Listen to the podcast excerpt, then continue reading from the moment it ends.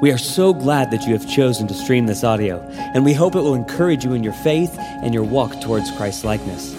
As a side note, we pray that this audio sermon is just supplemental in your relationship with Christ and in no way replaces the church you are plugged into or the pastor that God has put in your life to shepherd and care for your soul. And so, with that said, please enjoy this sermon.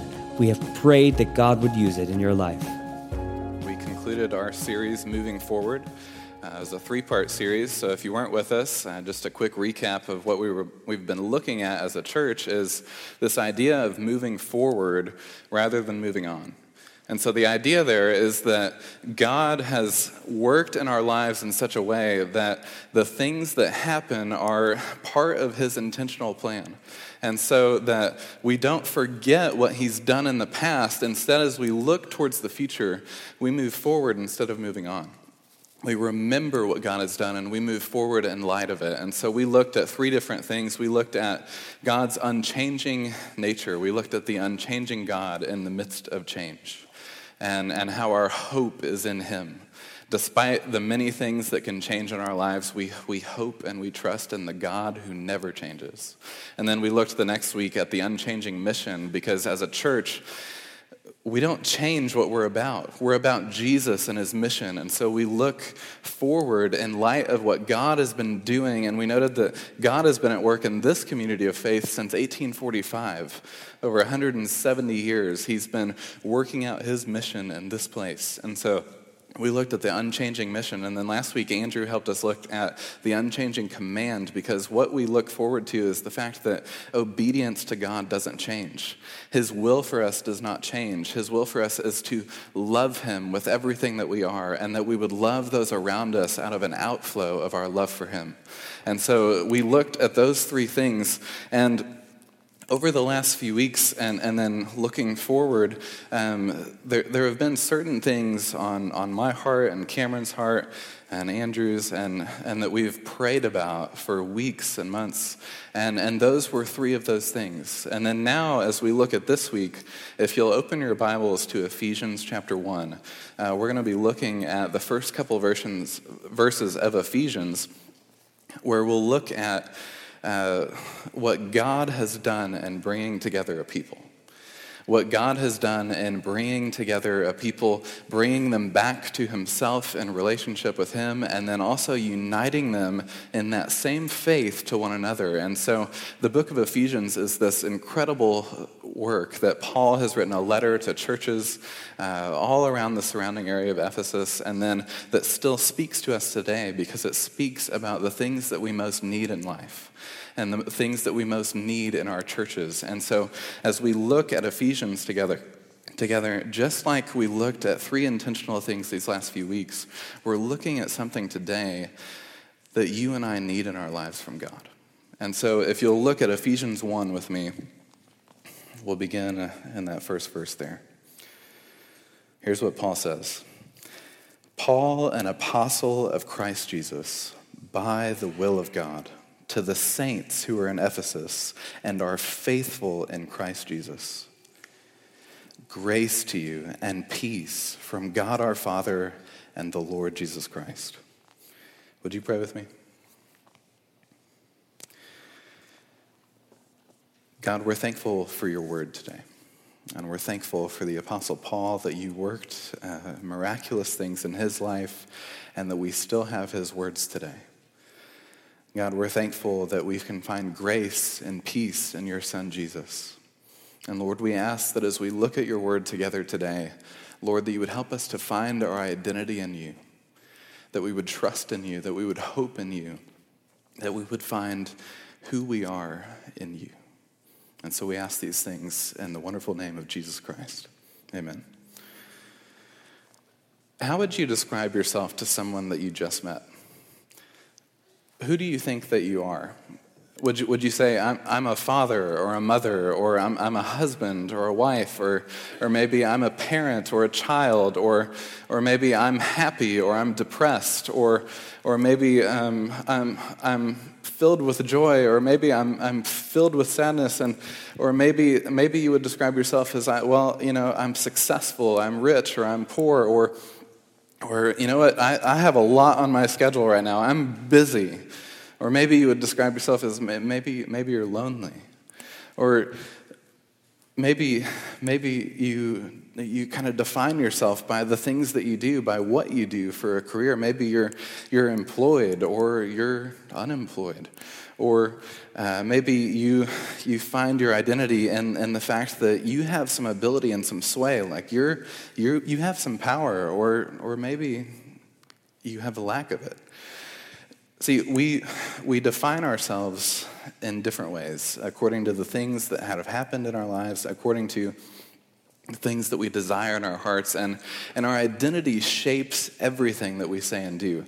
We, we, we naturally act out of a set of beliefs and desires in our hearts, and our actions and words, they, they spring forward from it. And, and so our identity is everything, it matters. And, and Paul, the way he starts his letter here is by talking about his identity and then our identity in Christ. And so it's very intentional the way Paul writes his letters. Um, if, if you think about the way that you've written a letter to a friend before, or, or let's be real, when was the last time that any of us wrote a letter? We write emails, right? And so, whenever we think about the way we're starting a letter, if you still know how to write legibly, I don't have that talent, but it, you know, kudos to you. Um, but if you think about the way you're starting a letter to a friend or a family member or someone that's important, whether it's an email or a handwritten letter, oftentimes what we have at the beginning of our letter is very brief, right? We have, uh, you know, and, and a long greeting for us is Dear so and so, right? Normally we're just like, Mike, comma. And then we start talking, right? Well, Paul every single time he writes a letter has a greeting that he has well thought out and prayed about, and it's not unintentional. And when you and I read our Bibles, oftentimes we just kind of glance over it and move on to the good stuff. Well, Paul is starting his letter with the very things that he thinks are most important for Christians.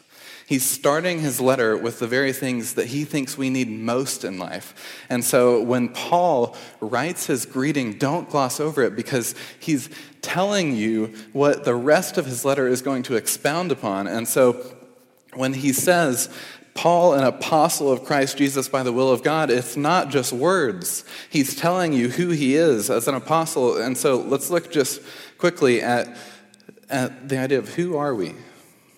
Well, Paul says that he's an apostle, and so what an apostle is, is, is a messenger who is directly commissioned with the authority of the sender.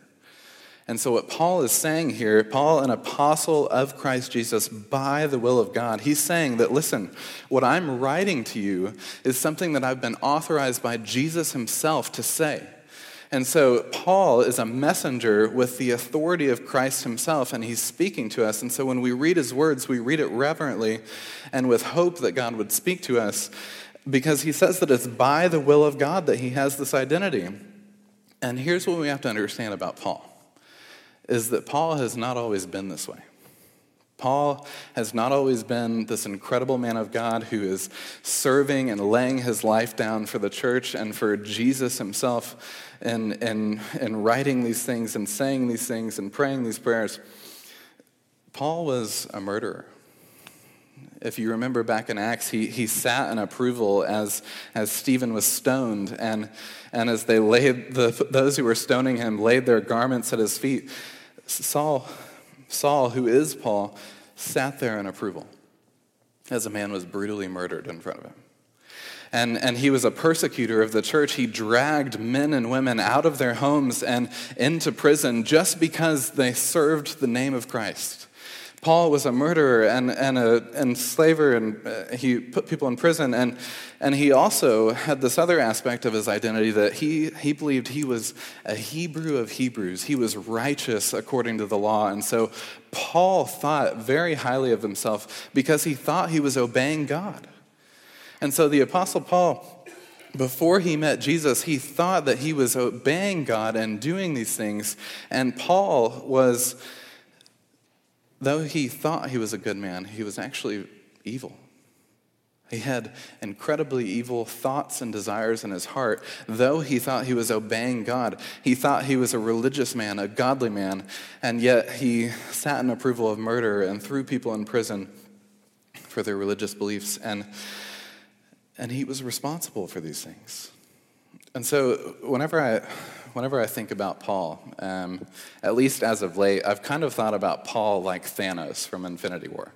So if you don't know what Infinity War is, um, you're not quite as dorky as I am or some others. But um, I love the Marvel movies. I love them. I think what they have done with the story they're telling is incredible. And, and so Marvel makes superhero comics and movies, and and one of their latest ones was called Infinity War, where there's this, you've got all these superheroes and all these villains, and there's this huge war, and, and at the center of, of it is this guy named Thanos who has a plan. And, and he's this huge guy um, that, that honestly believes what he's doing is right. He believes that what, and what he's setting out to do is to do away with half the population of all of these different planets.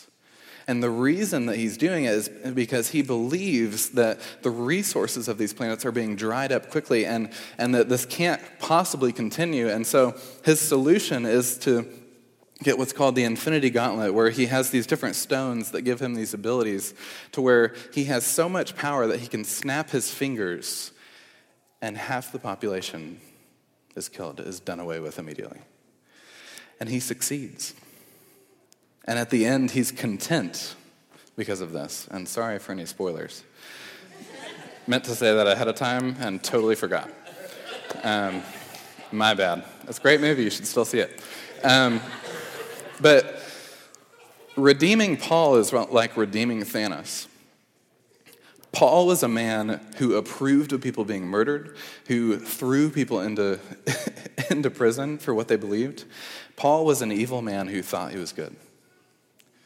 And many of us have been at that, in that place in our lives where we think that we're good. The, the kinds of desires that we have, the things that we want to see accomplished in life, the things that we want to see happen, we think they're good. We honestly believe that. And in reality, we've had blinders on the entire time. We've not realized just how corrupted our hearts have been and just how evil some of the desires and some of the things that we pursue are. And, and so, redeeming Paul, Paul was exactly this way.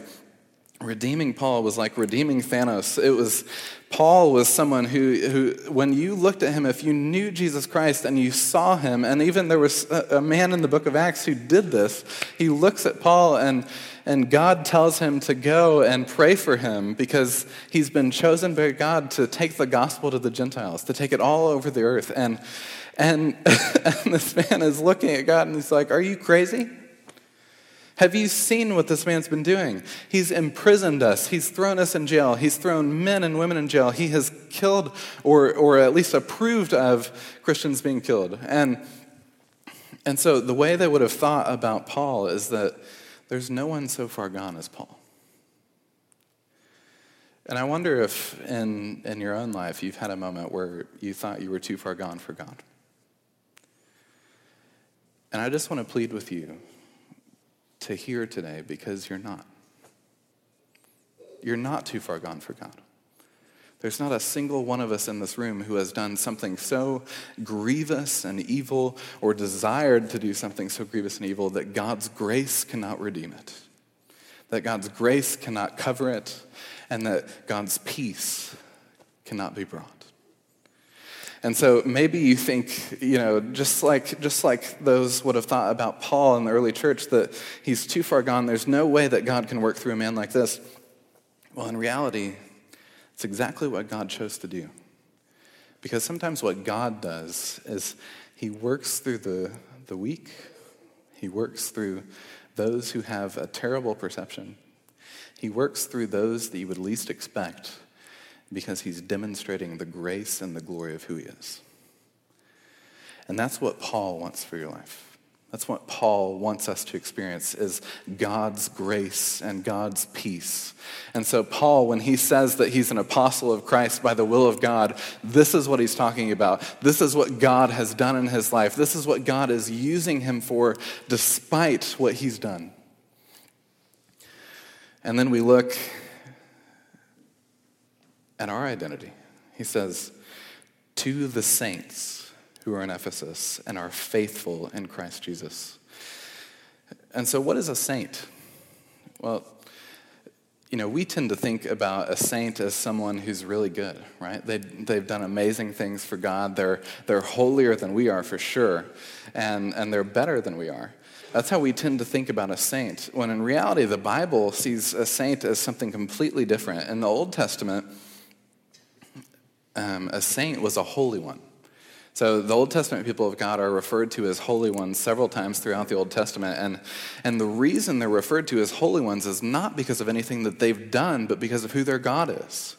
And so holy ones were considered holy and, and saints because they had been chosen by God out of his grace and dedicated to him for his own purposes. And so it had nothing to do with who they were, but everything to do with who God is. And so this is what we have to see. We have to see that our identity cannot be based upon who we are and what we've done, but on who God is and what He's done for us. And so a saint is not someone that is just has this incredible moral fiber and character. Though, though a saint, uh, one who has placed their faith in Christ, might have a growing moral character because of who Jesus is, a saint is not someone who has it all figured out. And that's not what Christianity is about. Oftentimes, the sad part is, is that people don't even want to go to a church because what they see and what they experience there is that they see all these people dressed nicely.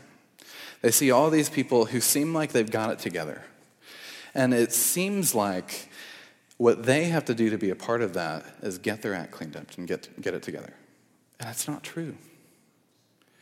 Because listen, you and I are just as broken as anybody out there. And the only reason we're here is because of God's grace. The only reason that, that Paul would call the Christians that he's writing to saints is because of what Jesus has done, not because of anything that they've done or anything inherent in them. It's because of who Jesus is and what he has done. And so Paul writes to the saints who are in Ephesus. And Ephesus, uh, this, this this letter of Paul to the Ephesians that we have in our Bible it is, it is a letter that doesn't have a whole lot of specific addressing of certain individuals. So when you read throughout the book of Ephesians, you don't see Paul um, calling out certain people. You see Paul writing theological, biblical truths for the people of God you see a letter written to be circulated amongst different churches because what's contained in this letter that Paul is writing is the very foundations of our faith. And he's telling us what God has done for us. And so Paul writes the letter to the Ephesians not just for the church in Ephesus, but for the surrounding community. And so the reason that it has so much application for you and I today is because Paul was writing a letter to Christians, not just the Ephesians. He was writing to saints, to those who trust in Christ and are faithful in Christ Jesus. And so, what Paul means when he says are faithful in Christ Jesus, when he's kind of expanding this identity of the Christian as a saint of God, he's, he's not saying that, it, again, he's not saying it's someone who's got it together, who is always obedient, who always obeys all the rules and has things figured out. What he's saying is that what faithful means here is to exercise belief and trust in Christ and what Christ has done. And so we are made faithful not by the things that we do or the things that we accomplish, but by the things that Christ has done on our behalf. We're made faithful because of our union with Christ as we believe in Him. His record is credited to our account. And so, what Paul is saying when he's writing to the saints who are in Ephesus and are faithful in Christ Jesus is he's saying, listen, you guys are the ones who have trusted in Jesus. Your identity is not found in the things that you do. It's not found in your job. It's not found in your sexuality or your gender. It's not found in what you've accomplished in life. It's not found in whether or not you feel happy or depressed. It's not found in whether you're confident or worried and afraid. It's found in Jesus himself. And that's where peace and rest is found. That's what Paul is saying as he's writing a letter to those who have trusted in Christ and found their identity in him. And you'll see this phrase in Christ throughout Paul's letters because for Paul, what is so essential to the Christian life is the fact that we are in Him, that we are in the one who has redeemed us, that we are united to Him by faith, that we are His and He is ours. And so he's writing to these believers because they've trusted in Christ. They're not holier than thou. I mean, the phrase, I'm no saint, that we use sometimes, it illustrates that we've misunderstood what a saint is. Because when we say, well, I'm no saint, what we're, what we're doing is using that phrase as an excuse for our behavior, right? We're using it as, uh, in the sense that we believe that a saint is someone who is better than us, and because we're not a saint, that explains why we act the way we do. And Paul has a totally different conception of saint. Paul says that saints are really bad people who are only made good by the only perfect person. A saint is someone who is really bad, who becomes good only by the grace of God because of the only perfect person, and that's Jesus Christ. That is what a saint is. That is who that is who we are when we trust in him. And so then we look at okay, so if this is who we are, this is who, what God has done in Paul's life and in our lives, transformed them by his grace, what do we need? What do we need as we look at our lives, as we look at our day to day routines, as we look at what we experience in life? We talked about the last few weeks change and, and how we look to God in the midst of it. Well, what does God provide for us in the midst of change that's so important? This is what Paul tells us in his greeting here. He says, Grace to you and peace from God our Father and the Lord Jesus Christ. And so, what Paul says we need most in life is grace and peace. Paul is not writing an arbitrary greeting like, Dear Mike. He's writing a profoundly theological and deep and, and beautiful prayer for us. This is Paul's, Paul's wish for you and I that we would experience the grace of God that leads to the peace of God. And so, the reason Paul begins his letters this way, I think, is because he knows that grace and peace are what we need the very most in life. It's intentional, and it's why we have hope. Here's what uh, Richard Coekin says. He says, Paul wish, wishes them grace and peace in verse 2, combining both customary Gentile and Jewish greetings, because these will be massively important themes in the entire letter. He will celebrate God's grace as his undeserved kindness and the origin of all of our blessings in Christ. And peace is the summary of all the blessings resulting from being reconciled to God and to each other in Christ. He says, if grace is the origin of God's plan to gather us into the blessings of his church in Christ, then peace is the result of it which demonstrates in the spiritual realms the triumphant wisdom of the gospel of Christ crucified. Grace and peace, they're intimately connected. There's no way to separate them because if you've experienced grace, the grace of Christ, then you, you will experience peace. It doesn't mean that things will always work out the way that you want them to. It doesn't mean that you won't experience pain in a broken and fallen world. It just means that there's a peace that surpasses all understanding, and the only way to find it is by the grace of God. God has to reveal it to you. God has to bring it into your heart and life. And He can do it in Christ if you will trust in Him. And here's the thing we have to understand why we need these things. And so, I don't know if they had time to find the, the image, but if they do, they'll put it on the screen behind me. There's this typical diagram that sometimes we tend to use to explain what Christ has done for believers. On, on one side, you've got, and Yep, I did good. On, on this side, you have what sin has done to us. It's separated us from God, who's over here. And, and then there's this bridge made by the cross of Christ. It's the only way that we get from here to here where God is. We've been separated by our sin and the things that we've done in rebellion against God, the evil that we've committed against one another. It's separated us from Him, hidden His face from us, and then the cross of Christ forms this bridge that unites us. But I want you to notice something on this diagram here. Though the bridge is right, this is how we're reconciled to God, the cross of Christ. Look how thin that gap is.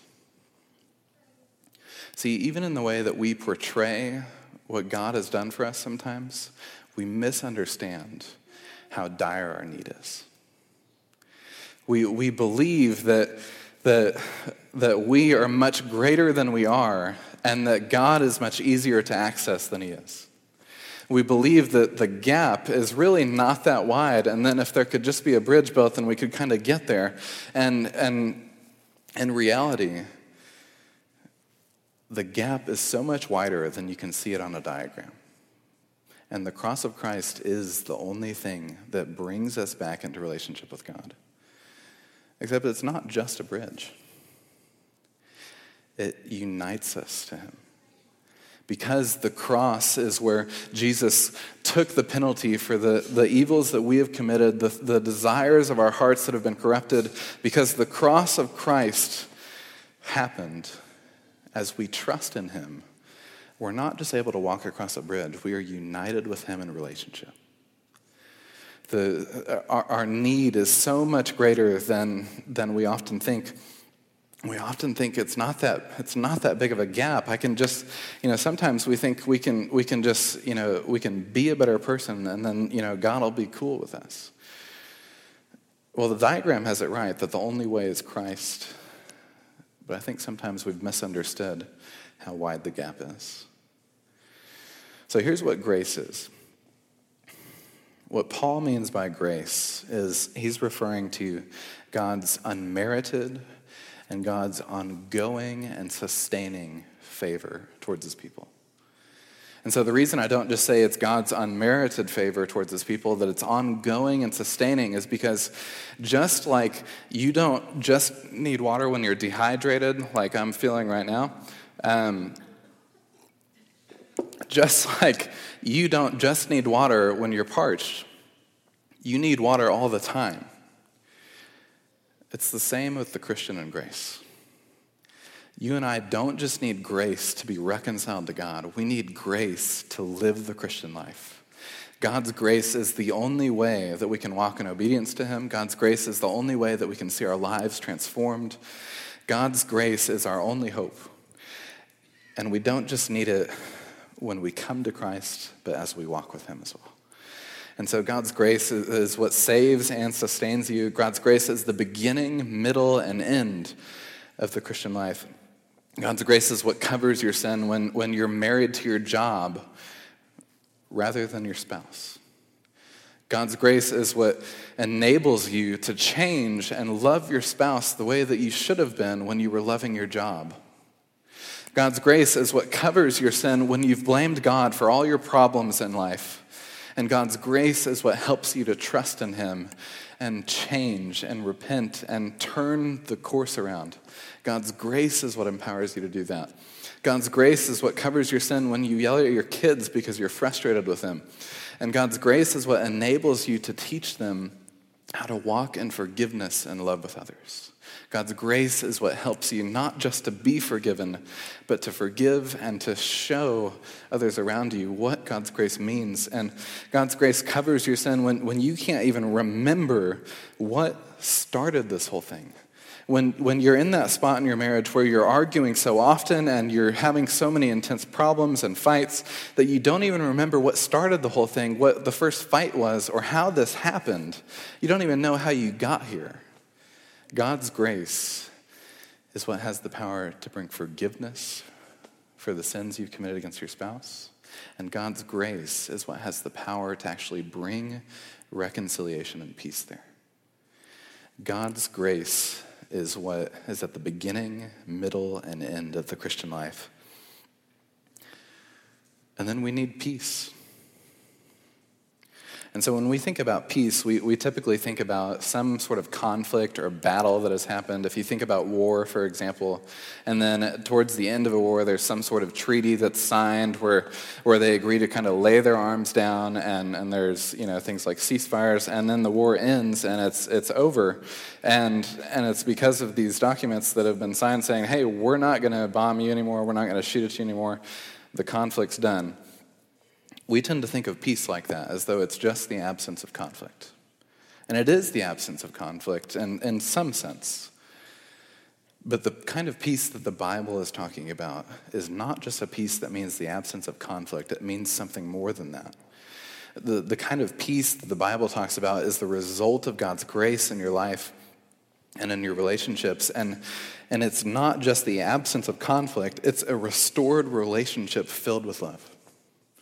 The kind of peace that God wants you to experience in your life is, is so much greater than just not fighting with your spouse.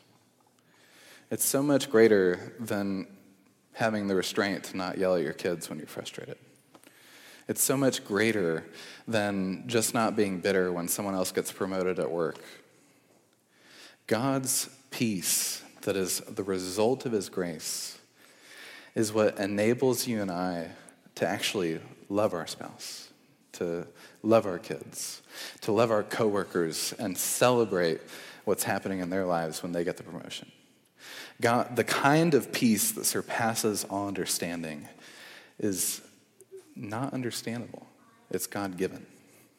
It's something that comes from God Himself. And so, what we have to notice here is that this grace and this peace, they're not qualities or characteristics that you can achieve.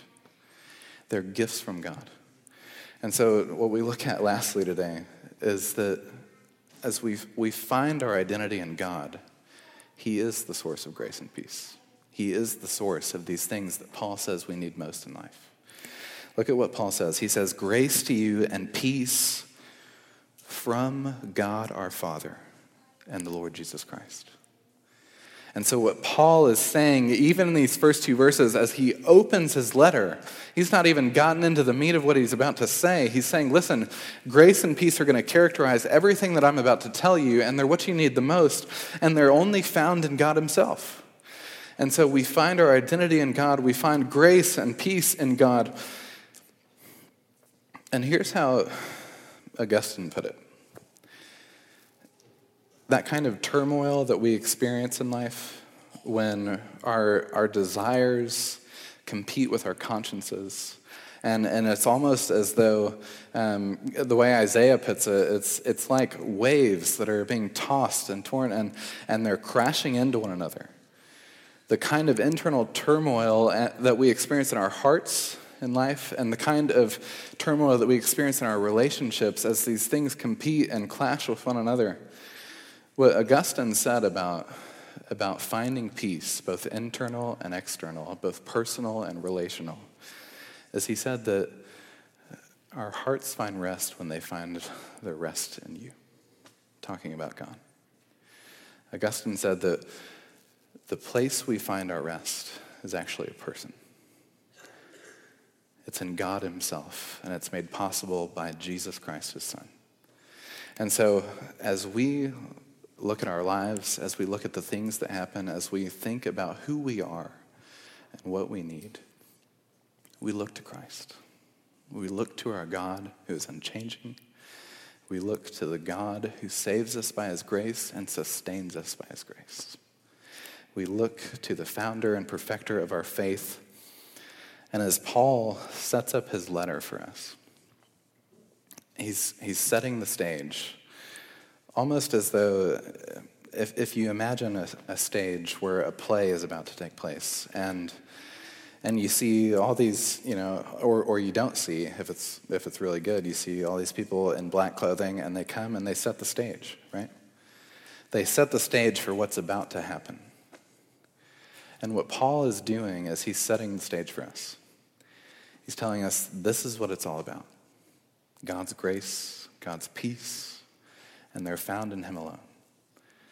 And so, as we think about the kind of turmoil we experience in life, as we think about our depression and anxiety, the things that we're worried about in life as we think about our roles as husbands and wives, fathers and mothers, grandparents and, and employees, and all sorts of things that we do and experience in life, as we think about who we are, Paul's saying, you don't find your identity in those things.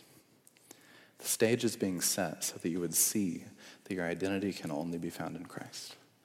He is the source of grace and peace. So, would you pray with me?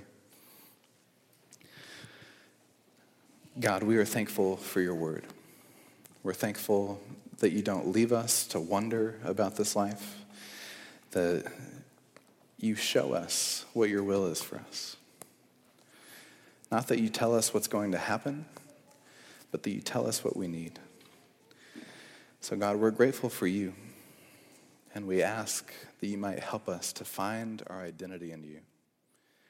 You are the one that we need. And we pray for your grace and peace. In Jesus' name, amen.